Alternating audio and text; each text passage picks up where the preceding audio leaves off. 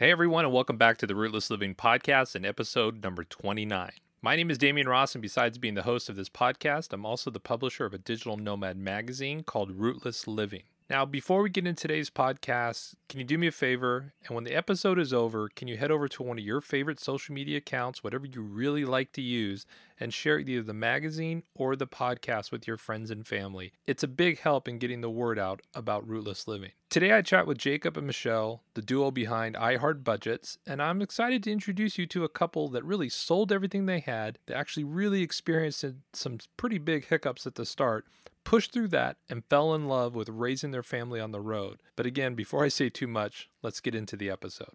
All right, with that, I want to welcome Jacob and Michelle to the show. How are you guys? Doing well. We're good. Yeah, awesome. Thanks for having us. Yeah, yeah. I'm glad you guys are here too. I'm excited about this uh, quick little interview and finding out more about you guys. And so one of the things I like to do is I like to go back really quick before before you went full time. And uh, let's go back to when this kind of lifestyle hit your radar. When was that? And what were you guys doing? Where were you guys living? All those kind of things. Yeah, you know what's funny? We, we've had tidbits of like, wouldn't it be nice if moments. Um, I think the first time was when Uh, we were visiting my grandparents. Our son was really young. So it was like eight years ago, nine years ago. Oh yeah. We stayed in their um, little class A cause as like their guest room, basically they had us sleep out there. And it was the first time I think we'd ever been in a camper. Yeah. And, and we were like, oh, this is cool. Like I, I like literally started renovating it in my head. Um, and this is before like Instagram even existed and anyone could see all these beautiful pictures of renovated R Vs. I was like, oh, I would like move this and I'd paint this. And, and then we found a blog. Um, I don't know. It's gotta be almost four or five years ago.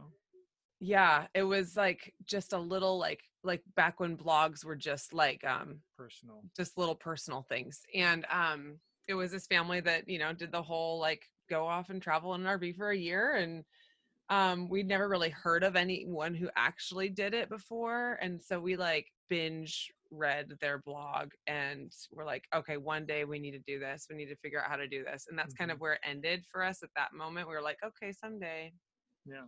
And then essentially through life and growth, and, and this is a big part of our story, is just we had a lot of growth in my career, but then I got swamped and just it kind of took over our life, and then we had super stressed mental breakdown as, as we were having more kids at the same time. So we have three three children with us, and it was in late twenty seventeen that multiple sort of mental breakdowns that led us to consider even consider doing this thing.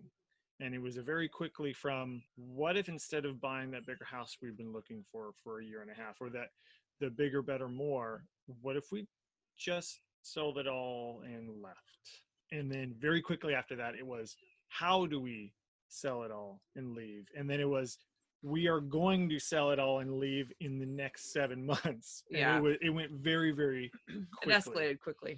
Yeah. So that was uh, holiday time twenty seventeen. And we essentially said, hey, our ten year wedding anniversary is on August second, twenty eighteen. Yep. It's funny. There isn't like a magical number. There are people that take years of planning. And then there are times where it's really fast. And I would say usually it's within about a year that most people that I've had on the show, from when they really kind of say, okay, this is what we want to do, to then actually launching. So you guys are right there in that kind of platform. I know that you did say in kind of some of the pre-show notes that you sold ninety-five percent of your stuff, which it's really hard for people to get rid of all the things because we really become our things. Yeah. And let's go through that process a little. How was that? Um, it was a full-time job. So that was really my department. Jake was still working and I was home with the kids. We had a, um, one at the time, five, two and baby. Um, no, that's not right. Yeah. I don't know. Whatever. It doesn't matter how old the kids Young are. Kids. Edit that out. um, I'm totally um, leaving that because it's, everyone's going to be related to that where it's like, I know I'm gonna get I'm gonna get an email. I'm gonna get an email from some nine-year-old. I can't believe my mom got this wrong. We were five, three, and eighteen months. Yeah, exactly, exactly. It's all such a blur. I don't even know anything from that time period. But um, from the moment we decided, like, okay, yes, we're doing it. It's not like, oh, um, you know, yeah, let's, let's see how it works out. Let's like work towards it and see. Cause I knew that would never happen. Like we need to like make this the biggest goal we've ever had in our life, or we needed to just give up the idea. So the second we were like, yes, we're doing it, I literally like started gathering stuff from the house and posting it on um, Facebook Marketplace. So pretty much um, I decided like we need to make, I know a lot of people look back and wish, I wish I had just donated everything and just like maybe sold a couple of the big things, but like, I wish I would just donate everything. And I love that. That's awesome. But for me, I actually kind of, I think I like kind of enjoyed selling everything. I figured, um, if I could get five bucks for it easily, I would list it. So, um, I would, you know, like a bowl, like a set of four kitchen bowls. I was like, oh, okay, five bucks. And I just did porch pickups. Like I said, okay, um, you know, I'm putting it on the porch. What time can you be here? And I wouldn't give out my address until they said they were like on their way, because no shows are such a big problem and I don't like dealing with that. But I actually really enjoyed selling everything we made, not including um, the cars and stuff. We made like what, six, seven, seven thousand dollars. And we have a storage unit. We have a ten by ten storage unit that's pretty full, and it's got tools and our king size bed and a bunch of sentimental things in it. But um, for the most part, we sold everything. We did it all on Facebook Marketplace, except for I think two garage sales of the mm-hmm. random stuff that wasn't selling on there. And we sold most stuff at the garage sale. And I literally did not refuse an offer. If someone offered me money for something, I took it. I didn't want to like stress about how much we made from this stuff. I just wanted to make anything. And how many hours a week? I mean, you were putting in twenty plus hours a week. Oh, I'm sure. I don't remember. And and at the same time, for some context, I traveled every week. I was gone. And then as we were getting everything ready to sell and selling everything, we also had to finish remodeling our house, get it listed and sold, and we remodeled the entire R V as well. So we decided to just throw everything on our plate at once and just see what happened. And it was it was nuts. It was crazy. But we had that goal. We set that date and we said, this is the date, doing the thing. And then we just figured it out. Did you guys make the goal? Did you make the date? We almost, almost. did. We almost did. So yeah, we were going to leave on August second. That's, that was our ten year wedding anniversary. We ran into some trouble renovating the R V. We found water damage, had to replace a, a wall in the slide out, do some kind of reinforcing on the floor of the slide. Um, and we still had to sell Jake's car. Um, so we didn't leave on the second. Uh, there's another story in there, but it's kind of long. Um, we ended up leaving on the seventeenth. So just two weeks later, which yeah. I felt pretty good about. We did go out in the R V on the second. So we did actually go spend the night in the R V mm-hmm. on the day we said we would. So that was good. I mean, that's pretty impressive. I mean, even it's, it's hard because you are limited by what's selling. It's not like just setting a date and saying, okay, yeah. we're leaving on this date. When you're renting and maybe you don't own a vehicle or you're not getting rid of these big items, it's a little easier. It's also hard too, because you got to kind of keep the car up until closest to the date of leaving, obviously, too, and things yeah. like that. So, but it is interesting that you guys did keep a storage unit. I do hear from people at that, but I think if I remember correctly, your idea was just to do it for like a year, right? So a storage unit kind of makes sense. Um, but yeah. it sounds like you've gone past that year. Yeah. So the idea was um, we, we were, were blessed and, and we bought a house that was uh, down in the market and, and it grew in equity. And so we said, okay, we've got some equity, we have some savings. Let's take a reset year because of everything that had gone on. Uh, and even actually those last six months was made it even more stressful, but they said, let's just take twelve months to do this sort of epic adventure, reset, reconnect with the family, re, you know, define our core values and what we want to do with the rest of our lives. And we'll come back, plug in, um, settle somewhere and, you know, I'll get the job and we'll do all that stuff. And, and along the way, very quickly we realized this, like the freedom we didn't realize we were missing yeah. um, was just an incredible change in who we were and our attitudes and it improved like every aspect of our lives and our relationships. And, and so as we started going, it was probably about six months in, I was like, you know, I really, so I've always run a, a personal finance website to help people with money and budgeting just because I really enjoy that. I put it off for years and years and years and just let it sit there. It was something he started to make money when our first son was born. Mm-hmm. Um, and it was an income stream for a while because we weren't making enough with his day job and then me quitting to stay home. So he started it. He was making some money with it. And then when he got this high pressure job that ended up being the catalyst for us, like leaving everything, he's like, oh, I need to pick back up this passion project. Yeah. And then the more we talked about it, the more it was like, I don't want to live life on someone else's terms. We've got to figure out a way to to embrace this freedom and, and help people and do something I'm extremely passionate about. We started to rebuild that and build ideas around, okay, how do we grow this as a business? And um, yeah, the, the twelve month mark came and went, and we were back in their home area, spending time with family in Seattle area. But we were like, yep, let's, let's up and let's do this thing. Let's go figure out how to make this work. And we just so, couldn't quit this freedom. There's no way we could go back to the old way of life. Exactly. We're too changed from the inside out to to go back to what was quote unquote normal back then. Yeah, and I think that happens for a lot of people. That's why I really feel like the one year time frame is a really good one. You'll do it long enough to really figure out how you want to do it moving forward, whether it's full-time, part-time, sometime. Yeah. But for a lot of people, myself included, you know, it wasn't, I didn't launch with the idea of being a full-time RVer. I launched with the idea of being able to move around easily to figure out where I wanted to live, and then fell in love with the lifestyle, which I hear from a lot of people, which is great. Yeah. And obviously there's a lot of people that burn out, and I think it is, it's figuring out your pace and what works for you, going back into, you know, like area where family is and spending time there, all those different, you know, kind of caveats that people need to like look at and feel and do. But once you do find your freedom sweet spot, it it is hard to think about going back to anything else. Is like property or even a, a smaller home even on kind of the radar, or are we really just sticking to an R V for a while? Yeah, I think for us, um, we wanted to keep going to embrace the freedom, and obviously we love travel, and, and we found that, as you said, freedom sweet spot and traveling sweet spot of like, okay, here's the pace we like, here's what we like to do. We really enjoy national parks and some free camping and boondocking, and um, mixed in with some stability so we can work on the business. And so we, we found that, um, but we do still have aspirations to uh, settle down somewhere, plug into a local community, and have a, a physical property. Yes, a house. It's not going to be the, what was it, like four thousand square foot house we used to be looking oh, at? Oh gosh. So before we were, before we decided to literally sell everything and move into three hundred square feet, we were house shopping for houses that were over three thousand square feet on several acres, and all this huge, like, you know, because we needed more room for our stuff.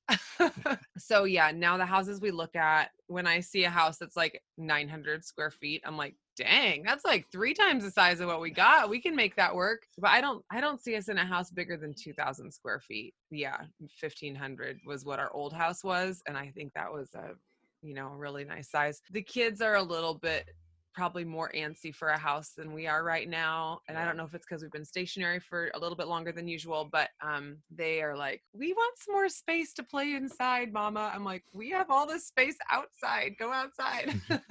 I do feel like, and I don't think, a lot of times I'll repeat myself on the podcast because obviously I'm always on the show, but I don't think I've said this, where I feel like this would actually be a really good lifestyle for that, like maybe right out of high school up until you decide to go to college, or right out of college for a little while. Because I do believe it really does kind of, I don't know if the word is humble you, but I think it really brings you back into kind of reality of what's important. And I agree that if you would have, you know, ten years ago asked me what I want, it probably was an eight thousand square foot home with like an eight car garage, you know, and try to figure out a way how to have a car in every garage and all these things. And, you know, the kids would have all been moved out by now. And I've got this eight thousand square foot home, and I'm probably completely upside down in it and drowning in it, kind of a thing. But when I moved into four hundred square feet, it really feels like a lot of space. And when I do think about if I ever bought something, I'm right with you guys that even double this, I do make the joke that I want like a ten foot by ten foot shower. I want like a hundred square foot shower. That's what I want. More yes. than, you know, at six foot yeah. seven, I deserve that. After six foot seven, after taking showers in an R V, I deserve a giant shower. Oh, you do, with like ten foot ceilings at least. Exactly. And so like, that's the, you know, like everyone's gonna be like, your house is so small, but my shower, have you seen it? You know, it's got a guest room right there. Enjoy. So it's great that you guys are kind of thinking through that and figuring it out. And I, I bet it is hard when you have to do longer stays with the kids. They do probably start to bounce off the wall. Let's talk about that a little too, about being a family on the road. How has that been? What are the ages now? I knew I threw you for a loop earlier, Michelle, but what, what are their ages today, and, and how's that going? I do know how old they are today. Actually, they are eight, six, and three. So that is accurate information. Um, they... Um, I think they like it for the most part. Um, and if you ask them, my oldest especially, he's pretty funny. He's like, well, I think I would like a life where I get to travel all the time and I do all this like we do now, but I think I might also like a life with a big house and video games.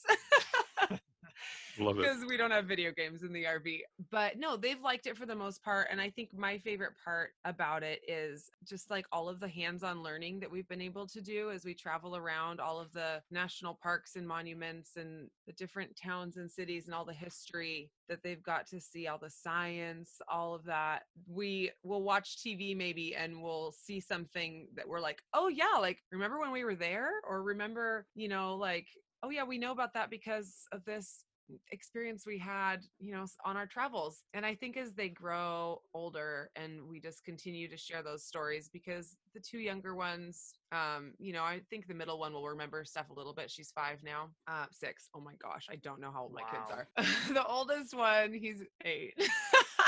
He'll remember stuff, but our three-year-old, you know, I don't know, but I think we tell the stories and, and they'll remember. And I think as they grow, they'll really have an appreciation for it, especially once they become adults. They'll be like, oh yeah, that time my parents were super cool and took us on this trip all around the country, because that's pretty epic thing to do when you're a kid. I mean, they've seen just as much of this country as I have, pretty much. So, and I would say from uh, my perspective, that was a big part of leaving.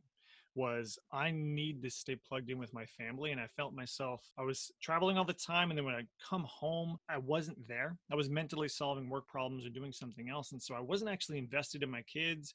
I, I wasn't a great listener at what's going on in their lives and responding and, and being part of it. And I've seen s- such a huge difference just being here. And like, yeah, it gets noisy. And sometimes it gets crazy because we're, you know, quote unquote, trapped in this tiny little space with all this noise, but I wouldn't have it any other way, because it, it really did change the dynamic of how I relate to my family and my kids. And I just know things about them and they know things about me that I never would have gotten if we had done, uh, basically continued down the path we were going. Yeah. So it's, it's one of those things where I wouldn't trade it for the world. It's one of those things that I, you know, gotten what I wanted, and which was one of the main drivers for, for making this life switch. So I love having the kids around all the time, even if it's nuts and it makes it hard to work or, or, yeah. you know, or anything else. It's, it's what we really wanted. Well, and I think also too, watching their relationship grow together, watching them become best friends, because they're who they're always with, you know, they're, they've all, they're, how do you say it? They're all each other's got. Um, but mm-hmm. at the same time, learning, um, them learning to make friends, watching them go out onto a playground and just, you know, ask a kid to play, or see a kid ride by on the, on a bike at the R V park. And they're like, oh, look, a friend. And they go out and they make friends. And it wasn't like that in the very beginning. You know, it was a skill they have learned over time. And now they are so used to talking to strangers, um, so used to just going up and making friends. And I think that's a really important skill to have. And so I really love that they've learned that on this journey. I feel like as a society, we have stopped our kids from doing that, from talking to strangers or being running around strange kids. It, yeah. In and around this lifestyle, it's a little bit more comfortable in a sense than, you know, kind of like moving into a new neighborhood and how long it takes. You you allow the the curve to settle where it's like, we're only going to be here two weeks. We've got to get to know these people quick. Yeah. But it is, it it's really refreshing. I've been in places where I've actually, I'm not a big, like I would say crier, but I've gotten, you know, pretty close to it where I see kids that are, they're not from the same family. They're all kind of together out playing, and they're not being helicopter parented, you know, depending on the age. I mean, obviously there's always an age where you kind of have to have eyes on. Yeah. And it really brought me back to like the seventies and eighties and the childhood I have, where, you know, it's just sticks, rocks, and climbing a tree, and you had a ball. And yeah. those, those skills, I think, are, there's something there that's related. I, and I'll take a weird side thing. I had a cousin that never crawled, and there was part of his brain that didn't develop because he never crawled. He went straight from sitting to running. And I feel like the same thing with our kids today. They're they're missing out on what we kind of, even, you know, if you grew up in the eighties, what you kind of went through. And I see that a lot more in these campgrounds, and I like that a lot. And especially I see like older people, they're so interested in other people's kids because it's just them being able to have like little adopted grandkids for a little while. Yeah. And and I like that aspect of it too, which is really cool. So I'm glad you guys are allowing that and seeing that too. Uh, I will always remember being in West Virginia and watching a group of kids maybe take a hundred yard kind of paddle to a little island, ages six to thirteen, life jackets and all that, but not one parent with them. And I was like, that's amazing. Eyes are still on them, but it was just kids being kids. And it's really yeah. cool. Yeah. We were at a, um, a campground in Florida, and there was, we were parked right on this little pond, and they had free kayaks that you could just go walk up and hop in and paddle around this tiny little pond. And, um, the older two, I took them out a couple times, and they, they learned how to, they, they both wanted their own kayaks. And I was like, okay. And, um, you know, we had life jackets and the whole thing, but they learned how to get in their own kayak, push off and paddle. I mean, this tiny pond, they paddled around. And so we got to the point where I felt comfortable sending them, you know, a couple camp spaces over to go put in their kayaks. And I told them paddle right out back over to me, and they'd go paddle around by themselves, you know, while I'm watching them. Um, but yeah, it was like this sense of independence that um, I think is so good for kids. And yeah, to not be helicopter parented and have their freedoms. And yeah, we love that aspect of this lifestyle. We are all about the free range babies. Yeah. I remember when my youngest son was walking his sister, they were sixth grade and fourth grade. And at the time, Luke, who's like six, nine now, was maybe like six feet tall. And he looked like a little adult, and he walked his sister home, and, you know, it's like one stop sign, you have to make a left. And I'm there when you make the left to kind of watch them. And I had some parent like go off on me. Like a week later, I saw Luke and Hope walking home, and I was like, I used to walk eight miles. I mean, it probably wasn't eight miles, but you know what I mean? Like through the city. And, you know, it's like so weird that we've gotten so away from that. And I really have been, you know, watching other, there's literally a kid next to me that has a stick that he's made look like a little gun, and he's out there, you know, shooting squirrels with a stick. And I'm like, that's just the way it should be in a way. And we've lost yeah. a lot of that. And I've seen so much of it. So I'm really, it's, it's one of those things too, where I think people talk about, well, I don't know if I could really do it with the kids. I'd worry about them so much. There really is a community that, yeah. you know, whether you're boondocking or in campsites, and don't get me wrong, there's, there's things wrong. Like any neighborhood has things that are wrong. You still have to, you know, trust your gut and, you know, look yeah. around and figure things out and say hi to people. There's still that. It's not a perfect kind of bubble, but it is a different bubble for sure. And for sure. I think it's a really interesting, I didn't want to do it with my family. Again, I didn't know about it, but when I first started thinking about it, like my first year on the road, I was like, oh, I couldn't have done this with the kids. I'd have gone bananas. But I think I was taking my single dad raising four kids into picture, and then not really thinking about from the kids' perspective. And now that I've seen kids doing it, I'm like, this is this is actually a really great experience. And, and I know, Michelle, you're saying the youngest probably won't remember it, but the stories that they're going to be told through photos and videos, and they'll remember it. You know what I mean? Like it's, we remember that stuff. So that's what's really cool. Yeah, definitely. And I think even what I kind of, I don't worry about him not remembering it, because I know it's shaping who he is. And so, you know, it's like, yeah, he'll have the stories, and it's, it's his life. It's how he's growing up, and it's going to, sh- it's changing us, all of us.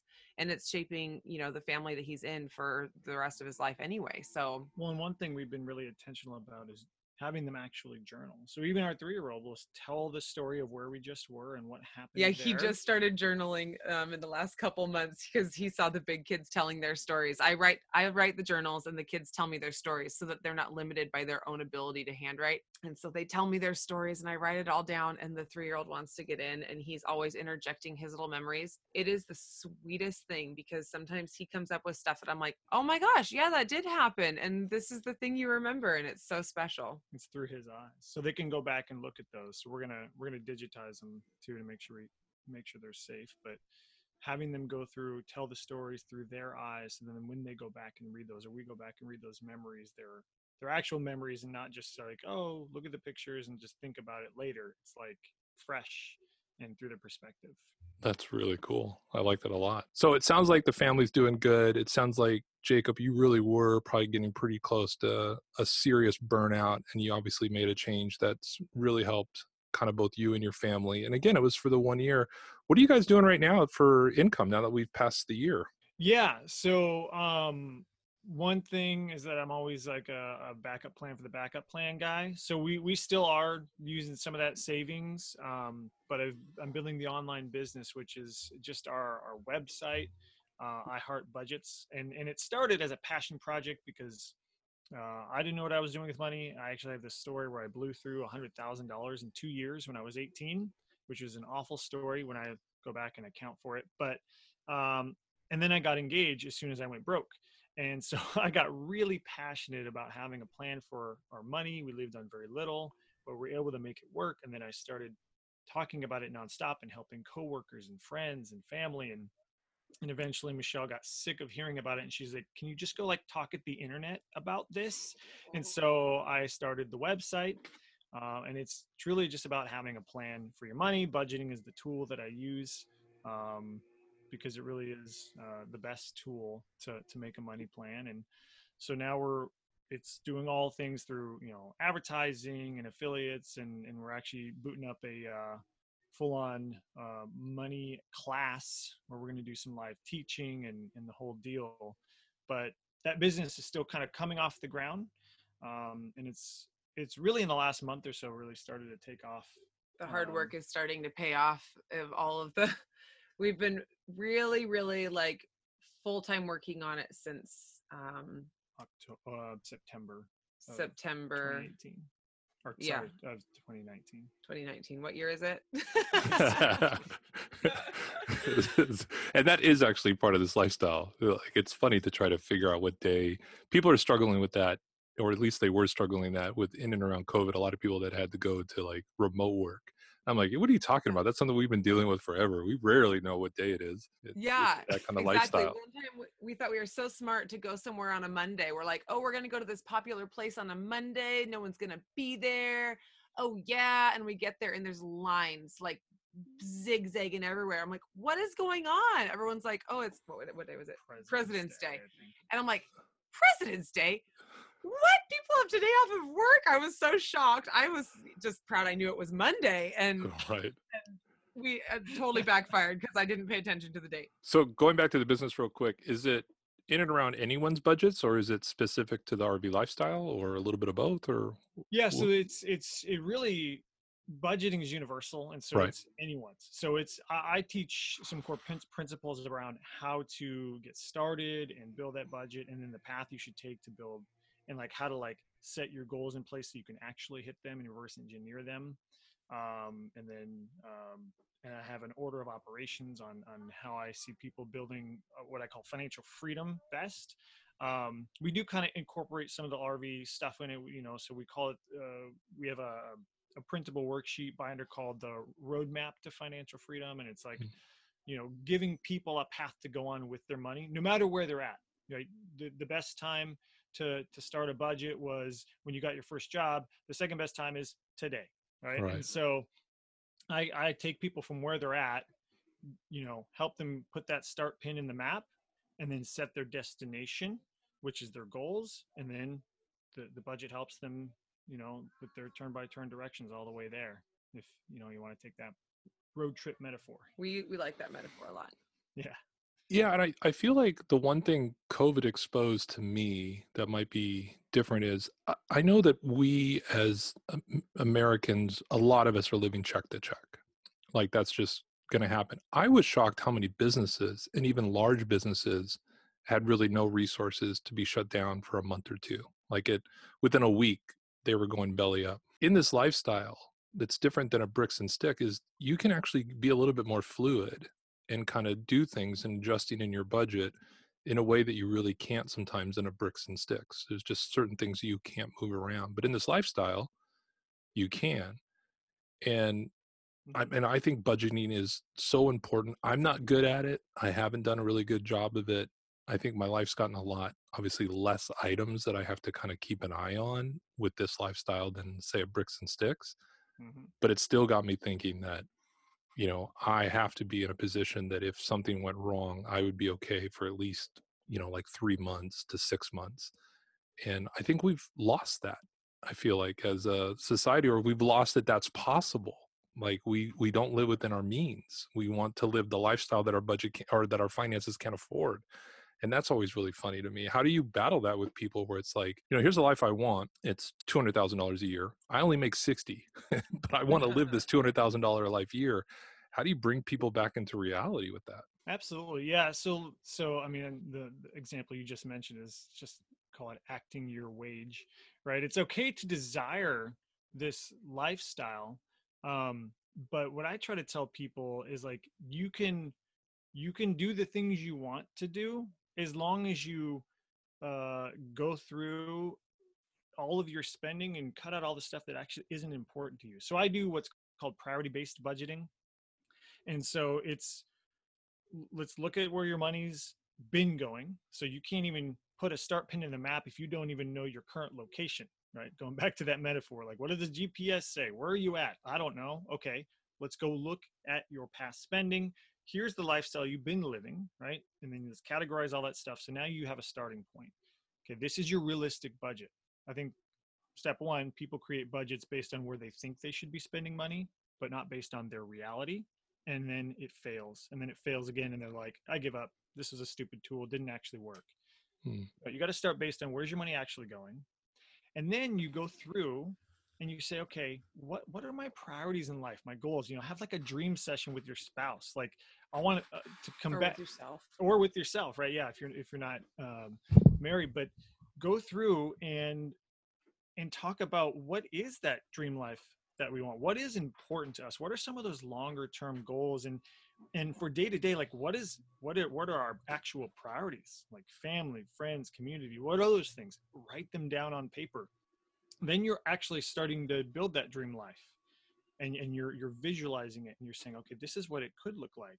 And then you go back to your spending and you're like, if anything on this list does not coincide with my, what my dream life actually looks like, just cut it, just go slice it all out. And there's so much of those little things. I call it death by a thousand needles, but basically these tiny little leaks that could sink a ship that that just permeate daily spending because we're just not paying attention. Like just simply paying attention makes a huge difference in your finances. So that's sort of like step one is like figure out where stuff is actually going, figure out what's important to you, and then marry the two. Whatever is not important, just toss it, right? And then we can start creating a budget that works because then it's based on something you actually care about. If you create a budget that's that's just like what you think you should be doing with your money to quote unquote do better. People, that's where people start seeing it. Oh, this budget is so restrictive. This budget cuts out all the fun. I'm like, no, your budget should build in all the cool things you love, you know, within your means. Like if your income is lower than your spending, you've got to correct that, but you can actually start getting on that path to financial freedom. And then I've got a, a series of steps I walk people through. Um, you know, having that buffer in place, at least a month of expenses put away, like you said, three to six months is even more comfortable, especially when you're on the road, this type of lifestyle, or if you're running a business, I would say twelve months is a really good buffer to get to, but you, you build that buffer, you make sure you, uh, not only pay off consumer debt, but avoid consumer debt. And then you look at, you know, long, those long-term goals. How do I start investing toward those goals, saving toward those goals? And then, um, you're much more satisfied when you actually know when you're going to get to those places you're going to get to than, oh man, I hope someday I blank, or I would love to someday blank, or wouldn't it be amazing if we could just quit and leave for a year?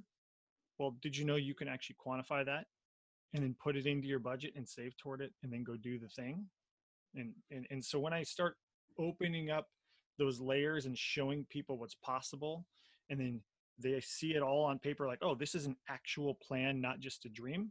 Right? I tell people essentially a goal is just a dream with a plan. And so when they have those things in place and a passion for where their money is going and an intention and a big, deep, why am I doing this? Then not only do they actually start to make progress and hit those goals, but they enjoy life a lot more along the way because they know they're doing the right thing with their money. No, That's it makes sense. Yeah.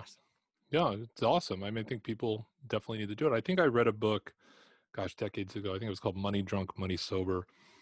And um, it had a practice where like you had to like write down everything you spent for a month, no matter what. You know, you took change out of your pocket And then you just go back and look. And I couldn't believe the amount of money like I spent on books and fast food and gas. Like, I don't think I was really monitoring that. And I was shocked how much money I was spending. And, and I was, look, books and fast food, those aren't essential by any means. I could got a library card and, you know, cook more at home. And I was struggling. And then I figured out really quickly, there was some really quick changes I could make to not be struggling. And struggling is not worth it. I think one of the things I do see in a lot of groups, and a question I ask is, you know, how affordable is the R V lifestyle? And there's one, it's where you're coming from. Coming from Los Angeles, pff, man, it's cheap. It's a great lifestyle. Like, go for it. The other aspect is you can make this lifestyle anything you want. You don't have to be, I think my neighbor has a, probably a two million dollar coach. You know, I, you don't have to buy that one. You can really kind of figure it out. I think a lot of people use that as a stumbling block. They'll look at the the ultimate dream. Nobody starts with the three thousand or five thousand square foot home. And it's weird that in this lifestyle, that's what people look at, is they look at the ultimate dream, where they probably could start right now with what they have and save a ton of money compared to where they're living. Again, depending on where they're living. And it's it's weird that people don't pull the trigger. And I go back to that idea of, you know, look at you yourself at eighteen, blowing through money.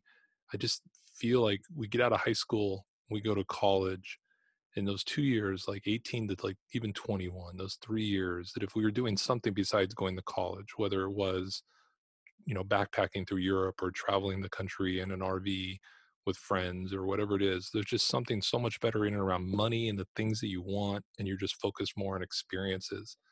Because I think you said it too with the vagueness, you know, I want to be rich, I want to be happy. It, th- those vague terms don't mean anything. You really have to pinpoint it. And I like that you're helping people do that with the budget. I'll definitely get more information so people can kind of find it. But if you could, because you're a budget guy, and I used to ask this, and then it got kind of complicated for people. So I'm going to put you on the spot, see if you can do it. Right. If your old life cost one hundred dollars a month, what do you think your your current life costs you now? Traveling, what's kind of the percentage? Did it go up or did it go down from traveling full time? Yeah, so we have two phases. Year one, we were planning on only having a year off, so we wanted to do all the things. So I would say if a typical month was one hundred, it was probably closer to eighty to eighty-five dollars a month. And then when we realized we were going to keep going and we wanted to pare way down, it's probably now closer to fifty. Yeah. Comparatively. Yeah. And we had a low mortgage for the Seattle area. We had a low mortgage. It was eighteen hundred dollars a month, all included. I mean, so yeah. That's cheapish for Seattle area. We were looking at doubling that when we were shopping. And so, um, yeah, it's, I mean, because we were in a little more expensive area, Seattle area, um, this year, since we've gotten intentional, we were able to basically cut our expenses in half. Especially with during um, during COVID and shelter in place, our fuel budget was um, forty-seven bucks. Forty-seven dollars. We did travel a ton before that, and it was closer to six hundred on average. Yeah, when you year. when you cross the country, you know, obviously in this lifestyle, the fuel can be quite variable. But again, if you're looking to do this cheaply, you just travel slower. You you don't drive as far or. Yeah, I think I got, during COVID, I think I got sixty days to the gallon, I think is what I got. Yeah, so, exactly. It wasn't that bad. No, but I, I mean, I really, that's the point, like I like to talk about with people sometimes in and around kind of the cost is, I probably say that I'm somewhere around thirty dollars compared to my old one hundred currently. That's but amazing. I'm on the, I mean, basically on this call with you guys, I'm looking at a lake out my back window. And I never had that view that I was paying one hundred dollars a month for, you know what I mean? I was, my neighbors shared walls to the left and right of me. And I didn't know them. I never used my front door. I went in and out through my garage. You know, that was my kind of lifestyle. So it is really, it really is up to someone what they're willing to get rid of that they don't need. And it sounds like you really do help people see that and understand that, Jacob, which I think is so important. That's literally what you're doing, is showing people how to look at what they're spending stuff on that they don't need to be, how they can remove it to the point where probably even with the income they're having, with the right budget, they can either start living the life they want to now, or they can get there pretty quick with a solid date. So I'm excited about all that. And again, mm-hmm. I'll definitely link all this at the, the bottom of it. One of the things I like to do, this is something I used to do with my kids. We'd all sit at the dinner table and they, you know, they ranged the gauntlet at ages from eighteen to eight. and I would say, give me a higher low. And I just wanted them to be able to see that no matter where they're at in their life, that they're all kind of going through things. And I think the same thing with this lifestyle. With Instagram, we can all make it look really pretty. So I like to do a low and a high. I like to start with the low. What's been a low in full-time RVing for you guys outside of uh, internet and flat tires come up a lot. So I try to get rid of that. So what's been kind of a low for you guys? Well, that was like right when we started, so I can't even count that. We we had a dog die the day we left. The, the very um, first day, that August second date, our our dog died. Uh, wow. That was, yeah, it was awful. So that was definitely a low. We had a lot of lows leading up to leaving. And the and within ten days of leaving, our, our I think that's our towing vehicle died. That's well. our big low. Tell car. that story. Tell the truck story. Uh, yeah, that the, the biggest one was like we just had this idea of what we were going to do. And we had a, a big heavy-duty Suburban with a big motor towing our trailer, very large trailer, almost ten thousand pounds. And it shredded the transmission ten days after we left. And it was basically worthless for an insane amount of repairs. And we had already put a ton of money into it. And so we basically had to let it go for two grand. With a thousand dollars worth of tires on it? Yeah, and a mm. bunch of money. Is this? It was a the weight of the sunk costs of like, we're not getting, I think it was a, a total loss after putting everything into it of about ten thousand dollars. And that was like when we left. So I had just quit my job. We didn't have income at that point. And we were just like, okay, let's stretch this out and do this right. And boom, a ten thousand dollars hit immediately. And then, oh, I also need to go buy a. Now we got to find a truck that's reliable. And we're, and you know, being budget conscious people, like we've never had like car loans, like our rig we bought used, like we don't have payments. So we're like not going to go out to a dealer and just, you know, like sign up for something, especially with no income. Yeah. So he had to search Craigslist and all this. We were in Cody, Wyoming when this happened. And yeah. um, I had to drive ten hours over to Idaho, pick up a truck and drive it ten hours back. And, and there goes another fifty, about fifteen K. So essentially we lost twenty-five K within the first two weeks of it was our like trip, literally, and we like lost our days. Dog. So it's like that was like an extreme, like, why are we doing this again moment? Right. But then everything else after that is sort of like, okay, we needed to go through this yeah. to really, you know, honestly, like it, it helped us re- increase our resolve for doing this thing. Like we need this so bad. We're going to get through whatever it takes to do that. Yeah. And and it really has made all of the other things that came after that, like we've been like, well, we've we've already done this. We've already been through like so much worse. You know, we've had our share of breakdowns and um, you know, dodging tornadoes and you know, things like that. But um that the truck lo- losing the truck ten days in was was rough. Yeah. And I could I mean that's what's well one, let me try to make a little joke here. I think it would be a really good country song because I think anyone that loses their dog and their truck kind of in the first. Oh my first... gosh, we joked about that. Yeah, like yeah, I, that's like, exactly oh. what I was thinking. I was like, I feel like I've heard this song before. But uh, no, I mean, and, and that's a lot. And I, you know, what's funny? Again, not funny, but is people run into this within the first month. You know, I've had guests on that'll just talk about how bad things happen within the first month, and I'm glad I'm talking to people that don't. Or have not believed that that's some sort of sign that this isn't the yes. life that they should be living. Because yeah. I feel like there's something in the universe that does do that for some. And I'm not a hippie kind of guy in any way like that. But it, if you can get through that in the first month, you're golden. And and a lot of times it really is. We get back to when I ask this question, there's usually a few stories and people will kind of go back and forth. Which one should we tell? A lot of it has to do with things um, breaking down. And what I'd like to say is I know that if I ask bricks and sticks people, it's very rare that they would tell me, oh, we had to replace the roof or, you know, we had a plumbing break, that it's something else about their life. And it's interesting that in this lifestyle, it's usually in and around kind of the things that get us from place to A and B, because that's our life. And, yeah. um, but I'm glad you guys powered through, because that would be tough. And then it's gotta be really scary too. There are people that I've spoken to that have, you know, that's the one year plan. We're not going to work. We're going to live off of savings. And, you know, there, no one's really expecting that to happen in the first ten days. And it can really get you kind of worried about what's going to happen for the rest. So I really, I'm glad you guys powered through. I'm glad I always start with the low too, because it'd be a terrible way to end the podcast. Um, let's go to the high. What I like to say is, what is a moment where you guys just sit and look at each other and you say, can you believe this is our life? Let's talk about one of those moments. And these are hard. And like, that's what I laugh about this. It's like, there's so many, it's tough for you to find one, but just yeah, try to find one. So many. That's the deal. I mean, for us, we initially planned our trip on a huge map and all these points. Then we went to Yellowstone National Park as our first major destination. And we were just standing in a field.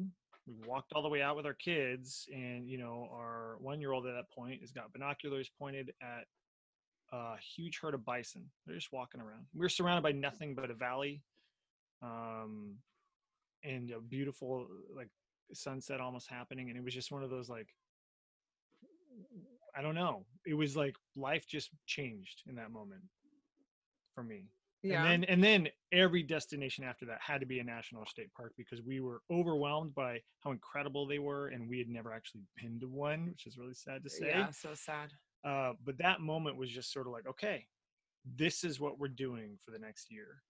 And then it still continued to amaze us every time we step foot in national park and stand on the edge of the Badlands, or yeah, boondocking you know, in the Badlands. I think that was for me. It was like, um, the boondocking spot that everyone always takes pictures of that are so epic and amazing. Um, that was one of my moments. I was like, oh my gosh, this is my life. And then, um, Utah, everything. Moab.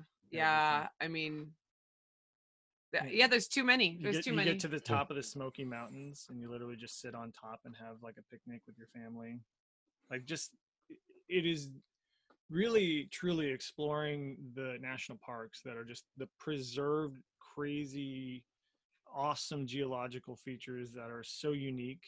Um, being able to visit those, it's like going into different worlds and, and, and then just experiencing that, and just, it strips away everything else, right? It, it, it really does give you that deep sense of like freedom and, and like how small you are in this like great, mm-hmm. amazing, beautiful world. And yeah. um, Florida sunsets. Yeah. Like yesterday, we just like went out, we were in North Carolina currently. We went out to the beach. They just opened up, and um and we just had sunset at the beach, and we're like, this is a normal Monday, like, or what day is it? Today's Friday. Wait, no, today's Thursday. Oh my gosh, it was a Wednesday night. And that realizing that this, like, any day could be yeah like any day could be go do that experience. There's, you're not limited by what every you know what in general society dictates could be your everyday. Our everyday is could be that that moment. So. And I I will say there are people that are listening that aren't full timers, and they're like, yeah, I kind of experienced that when we've gone on vacation, we've rented an R V or taken an R V. I'm like, it's a little different when you're when you're living there for a while. I don't know how to explain it to people. I, I always go back to, I really enjoy Lone Rock in Utah, and I would be camped there for a couple weeks, you know, dry camping. And I'd see people drive up, they get out of their Jeep, they take a picture of the Lone Rock, they get back in their Jeep, and they leave. And that's their Instagram moment. That's their experience. And I'm like, it's not the same as like living at Lone Rock for a couple weeks and then moving on. Yeah. And it's because you're not, the other thing too, I don't think a lot of people that do it as a vacation aren't realizing is they're not counting like how much this is costing them and how much they're trying to get done within a week of a vacation. You know, I've, I've caught myself when I was on vacation at a hotel and being like, I can't believe this is three hundred dollars a night. We gotta like, we gotta do all this to make it, you know, especially Vegas. I was like, I'm going to eat two hundred dollars at the free buffet to make for, for it kind of a thing. Right. And I'm going to get my money's worth, where there's just not that kind of aspect when you're living it. And when you're at these places, there's just something different about it. At least I've noticed that, that when it's not a vacation or it's not really agenda based, it's more about like, I'm here to experience it and breathe it all in and be here for a while. And, but you are one hundred percent right too. I feel like boondocking, if there are full-time RVers and you're feeling burnt out, or, you know, just spend some time boondocking. It really yes. does refresh you. And I know for people it's scary, or maybe they don't have solar, or they worry they get stuck. I've had all those feelings too. But parking on the sand in the Gulf of Texas and waking up and looking at the ocean, and it's free, that'll reset you in a heartbeat. And oh, that I, is on our list. Maybe that's where we need to go next. That, yeah. We did a lot of Southwest boondocking, and it changes everything. And even we even, you know, did, it wasn't boondocking, it was dry camping at like Big Bend National Park, but just being there a week, you're unhooked, even though you're around people. We were pretty isolated, and you literally just walk out and let's go hike up this hill and watch the sunset. Let's, or let's in near Capitol Reef in Utah, we just found a random spot where we're the only ones around, and you're just in this crazy valley, and you look over and there's Capitol Reef. Oh, that was definitely like, a, is this our life moment, where our daughter's mm-hmm. just like chasing a butterfly through like these mm-hmm. gorgeous red rocks towering over us, and like the desert wash and all of the like the beautiful desert plants, and, and we're yeah, the only ones there. It was amazing. But I will say this about boondocking for the people who are nervous about boondocking. We um boondocked with a like crappy dorm fridge as our R V fridge that the previous owners had put in. Um, so it's residential, like it did not run on propane. We had to like have electricity to keep our food cold. Um, and we were those people generators that all of the cool R V, and we felt like such losers because we had this bowling alley, like, and it's like really obnoxious. That's what we felt like with our loud generator in Big Bend National Park. Um, But you know what? We did it. It did motivate us to get a better boondocking setup. So now we have, um, you know, some different options than just the generator. But just do the thing. Even if you boondock for like two days, you can you can do that. Like the worst that can happen about doing it wrong is that you just go tow yourself out of there or drive yourself out of there. Like that's it. Like that's the worst. Yeah, I mean, I I don't think I've had a bad experience. I've had bad internet. And that made it where I had to get up and leave because at the time I was working for someone. But I, I can't think of a boondocking experience. Besides the the sand one, I just worked myself up. I just thought driving a sixteen thousand pound vehicle on sand is nuts. I mean, everyone's doing it, but it just seemed like, you know, especially being a SoCal kid, you don't drive on the sand on any of the beaches on the Pacific Ocean, really. And it freaked me out for a long time, but it was my greatest experience. And I can't wait to go back, you know. I think about it all the time. Like, I just want to go back to living on the ocean for free. It's yes. what people are paying millions for back home, and I get to do it for free. Now, before I let you guys go, I want to make sure, and I'll link all this down below, but tell people where they can find you. Um, if you guys are doing on stuff on social that they can follow you there, feel free to mention that. You don't have to if you don't want to, but where can people look you up and find you? Yeah, easiest place is, is the website, i heart budgets dot net. Um, that's where we've got all our all our fun stuff going on there. And then on social, you can find us pretty much anywhere. We're fairly active on Instagram at iHeartBudgets. You can also find us, same thing, Facebook, Twitter sl- slash iHeartBudgets, Twitter slash iHeartBudgets. It's generally me on Instagram and Jake. Well, I'm not on Twitter. Jake's full, that Twitter's his deal. Instagram's pretty much my deal. So if that influences anyone's decision on where to follow us. Yeah, and Instagram, we, we really do want to pour into that community because a lot of people that do follow us are traveling or considering traveling. And so we post uh, a bit about our lifestyle, but we also post, you know, the, the tips to help get your money right.